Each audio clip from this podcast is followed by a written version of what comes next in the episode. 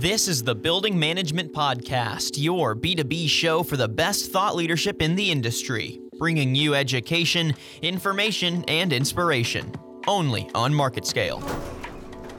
As people become more comfortable in the home building automation space, they want to be able to take this commercial as well. So regardless of the ups and downs in the stock market, if these manufacturers, these plants, and these entities want to stay open, they need water.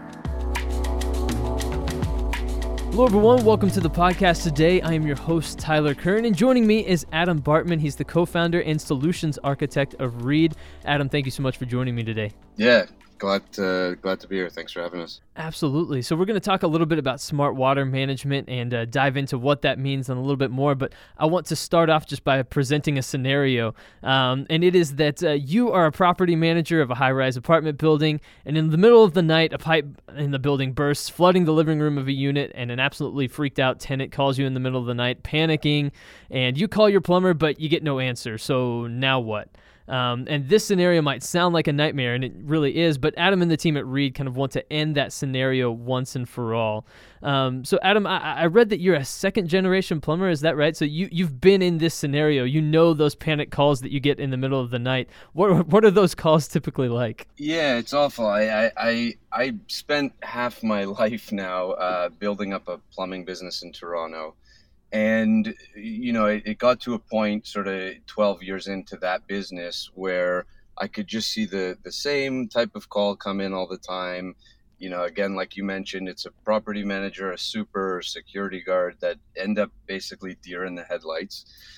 And it became very frustrating for me trying to explain over the phone where this one valve is that'll at least, you know, mitigate water damage until I actually show up or until one of our technicians actually show up. And it just amplifies the severity, you know, when it's 4 a.m. on like a Sunday. So what really happened was getting all these calls and seeing sort of a common denominator on the type of call, which often was, like we've said, you know, big leak or flood. Also very often, I don't know where shut-off valves are or they don't work. And also, you know, we have a high water bill and we can't understand why. And so what I started to see in the commercial environment was a real lack of visibility into domestic water. So when you look at a commercial building, you have an HVAC system, heating, air, very well controlled, very busy space. You have the fire suppression system, which is obviously connected to a panel and then goes off to the fire department. And plumbing is sort of very dumb and unchanged for the last couple of decades. So at that time, I essentially approached a good friend of mine, and that's where this all started.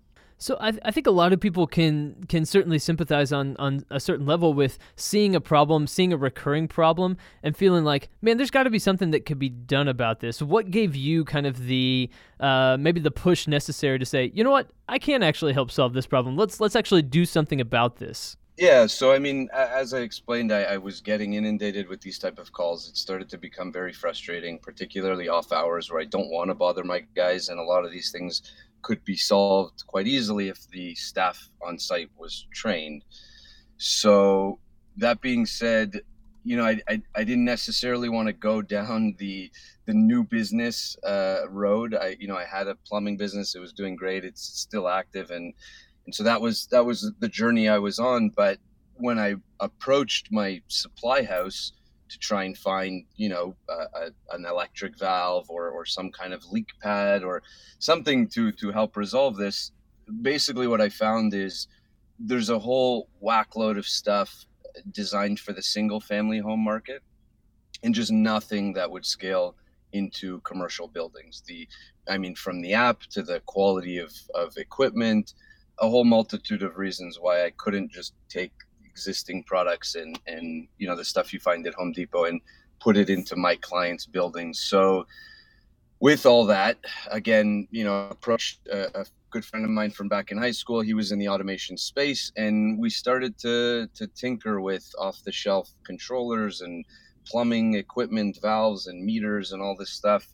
Sort of fast forward, 4 years and dozens of prototypes later, we really created our own hardware software suite just to ensure that that things work perfectly and in unison.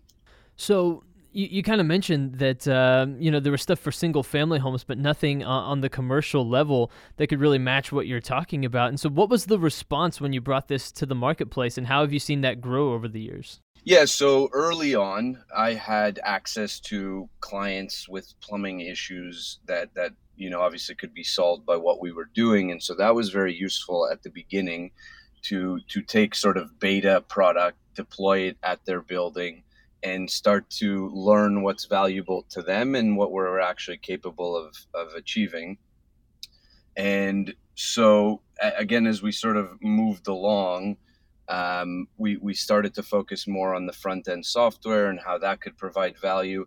Ultimately, what we see from the market is, again, as I mentioned, a lack of visibility on how water is used and controlled on the domestic system of a building. So if you look at a condominium, they have challenges with shutting water. If you look at a plaza, they have trouble billing for water. And so all these asset types have different issues, but what we did on our end was build a SKU of hardware and software that could tackle any property type. And so when we approach the market today, we have something that's very agile and can be manipulated from a plaza to a 50-story high-rise condo. And what's important for us is to understand what the challenge is for the customer. And so I usually start by saying, Reed has the ability to help with three sort of pillars of value. One of them is flood and leak protection. One of them is water conservation. And the third would be improving operational efficiency. And so, as I mentioned, those will sort of, move up and down on a scale of importance depending on who we're talking to. So the market has really accepted a lot of what we're doing because I think it's a wholesome approach. I mean, there's, let's not be naive. There is people in metering. There is people in detection. I mean, I think like D-Link even has a little detector, but there's nothing that closes the gap from all perspectives. So I think we've done something very clever here. I'm proud of our team. Yeah, so let's talk about each of those three elements, like what you just discussed. And I think flood and leak, let's start there since that's the first one you mentioned, and that's kind of the biggie, right? What capabilities does the Reed software-hardware combination allow for a property manager when it comes to flood and leak, a major flood or leaking and that sort of thing?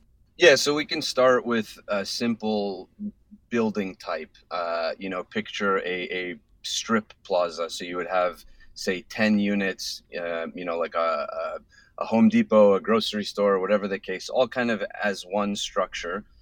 That building will have one incoming water main through the ground off the street. After, what it does is, it goes through and divides into every unit. So usually what we'll approach a building like that with is one main valve at the incoming line, and then 1 meter per tenant. And that's typically easy to do, just the way existing plumbing is often run. So for us, we can come in within a couple days, get everything done. The plumbing aspect is really what takes the most time. And what that would allow a property management company to do is very easily shut down that particular building in the event of a large flood. So the grocery store manager calls you in the morning, he walks in Monday morning and there's water everywhere. Furthermore, what we can do is by use of the meters, we can do leak detection. So because commercial facilities are usually pretty predictable as far as operating hours, it's really easy for us to say outside of normal hours, if there's any movement of water, there's probably a leak. And so again, going back to the single family home products, they're all designed for a very controlled environment. It's a house, a couple bathrooms, and it's easy to start doing, machine learning and automatic valve closure. But in a commercial facility, they're all wildly different.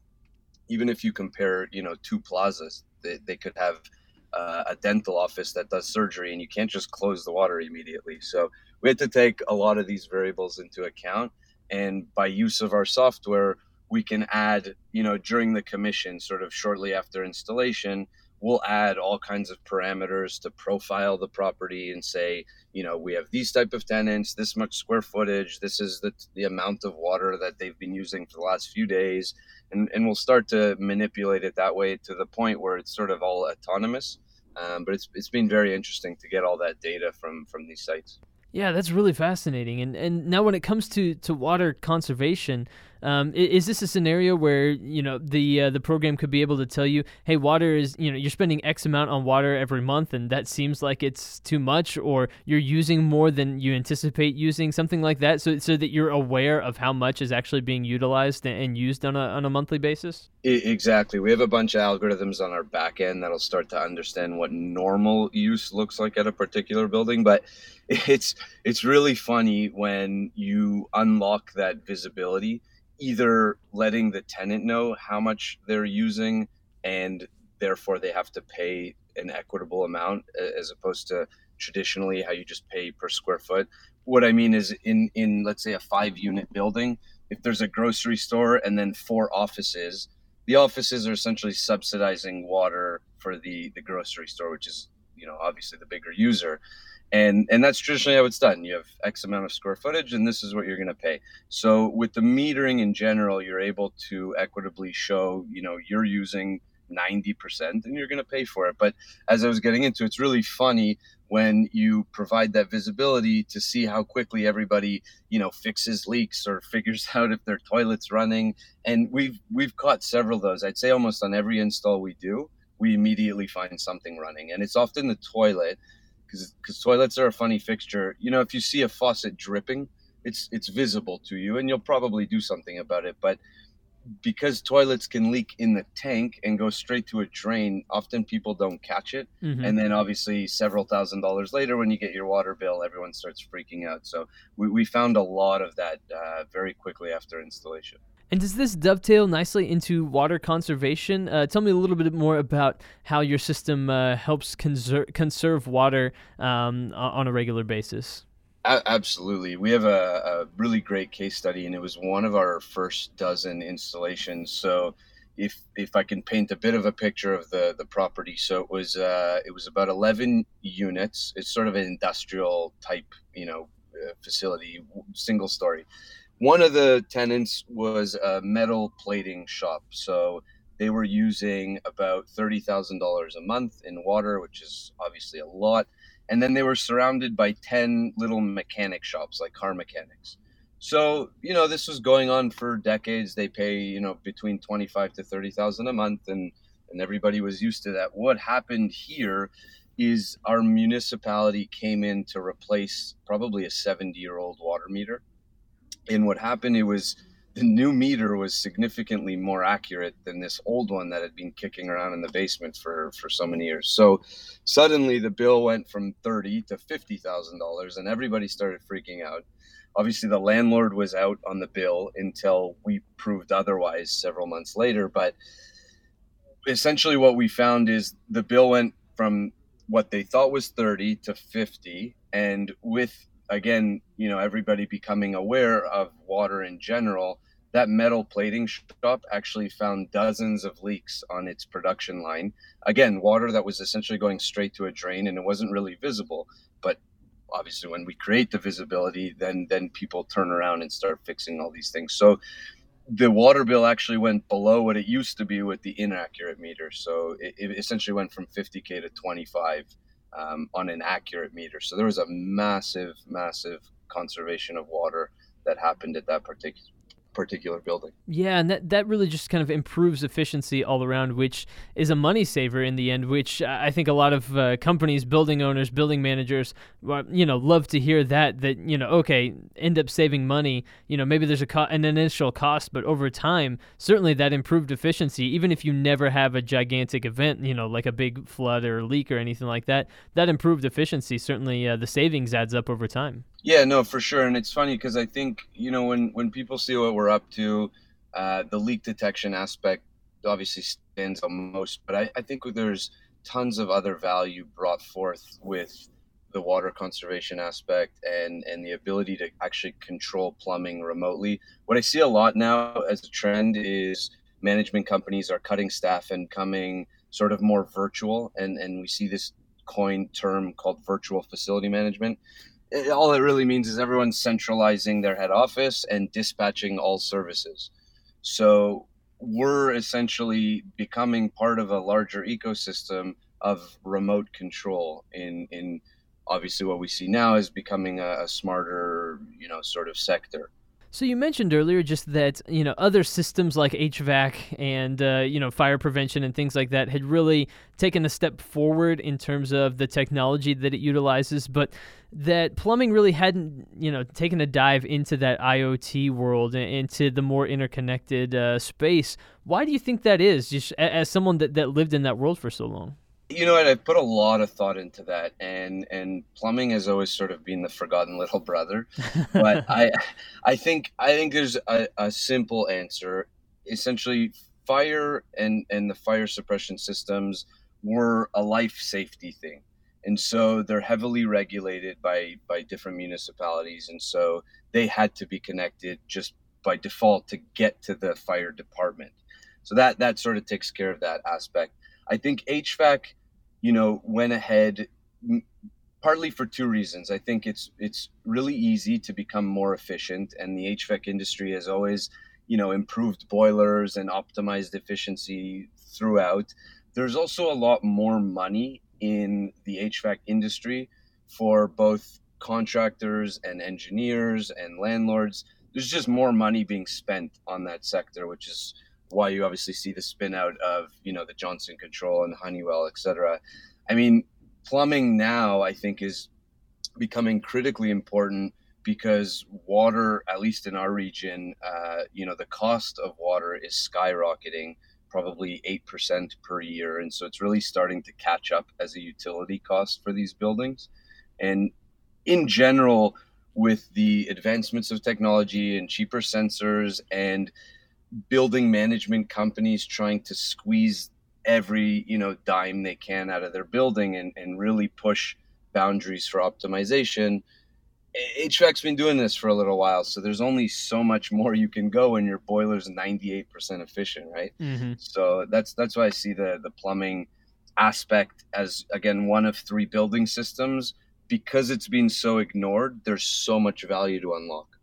Now, we kind of hit on this a little bit before, but just kind of confirm and explain to me just a little bit more. Can Reed's solution be retrofit for existing structures, buildings that are already built, or is this only going into new construction? No, this was very much designed for retrofit. So, again, when I started this journey, I was looking at roughly 300 buildings, which were my customers. These buildings were, 1950s, 60s builds. And that's what I know best. I know old ratty buildings best. So this was all designed around retrofit. We're essentially using, what I joke is as the big boys architecture, but making it far simpler and more affordable than these sort of old archaic companies. So I think it's time for a bit of a disruption. I don't think there's almost a monopoly on connected products. And you see these companies coming out of the woodwork all over the place on the HVAC side and improving, just tenant sort of experience within these buildings. So it's been very interesting to see what's been happening in the last couple of years. It's really, comparable to the home market. And I love bringing this up because it's nice to sort of be early on the wave. What I mean is the smart home market. When I used to go to the Home Depot aisles like 5-6 years ago, you saw a Philips light bulb and a Nest thermostat, but it was a very small end of aisle display. And when the big boys came in, Amazon, Google, Apple, with their hub, that is really what created the integration and allowed it easier for homeowners to use their phone with one app to control several widgets in their home. That really skyrocketed the market. And now you go to Home Depot, there's like 2 aisles of smart products, let alone all the other stores that include this now, like Best Buy, et cetera. And I see something very similar happening in the commercial market. So there's a lot of people making all kinds of apps, but if I could say anything for other people in my shoes or building owners looking for systems, you got to look for something integrated, and they know that. I mean, nobody wants to use 9 different apps to control their building. It's inefficient and frustrating. So for us at Reed, integration is of utmost importance, integrating with BACnet or through API to other, interesting new software. That's been a big piece for us. So I think everybody's got to fall suit. I don't know if Google, Amazon are going to enter the commercial space. It could be like an Ecobee perhaps, but someone will do it, and hopefully we can continue on that. Yeah, and having the ability to, I suppose, have a product that operates and exists in a way that people are comfortable with, right? Like everybody is comfortable on a cell phone and on a tablet these days. So having your product, integrate into that, I think is an important thing, right? Just to have that dashboard, but have that ability for somebody to, interact with Reed's products in a way that makes sense to them. Seems like an important aspect of things. 100%. And you pointed it out, everybody has a phone now. I mean, we basically have supercomputers in our pocket, and we pretty much use it to skim Instagram. I think, you can unlock a lot of potential just with a simple mobile device, and we're not, like you said, we're not asking them to change what they're used to. We actually have to, as a company, be thoughtful that we're not adding workload to them. Right? When a lot of times I see these apps and it solves one problem, but it forces me as a user to do something new now. And that can be hard. So a lot of the autonomy and algorithm and back-end infrastructure we work on is really so you never need us. Hopefully you never have to open our app up because everything is being monitored and controlled to avoid all these catastrophes. But it's just an important aspect. Absolutely. So we should mention, when we say Reed, it's R-E-E-D. So I want to be clear about that. And then also, just what's your website? Where can people find out more information about what you're doing? Yeah, so at reedwater.io, that's our website. We're big on LinkedIn, Instagram, and Facebook. We often host, like podcasts like this and other blog-related items to just help people understand how to better manage water. That's really our goal here. Absolutely. Well, and like you said, hopefully people will never have to use that emergency shut off all the water function that you provide, but better to have it than to not have it and wake up in the middle of the night panicked, right? For sure. Unfortunately, the odds are against us. I very often hear that water is the new fire. So, it's unfortunately a problem for people, but hopefully, as we progress on our mission and others do on theirs, we could really make building management a little bit easier. Absolutely. Well, Adam Bartman, co-founder and solutions architect at Reed, thank you again so much for joining me today. Yeah, that was a great pleasure.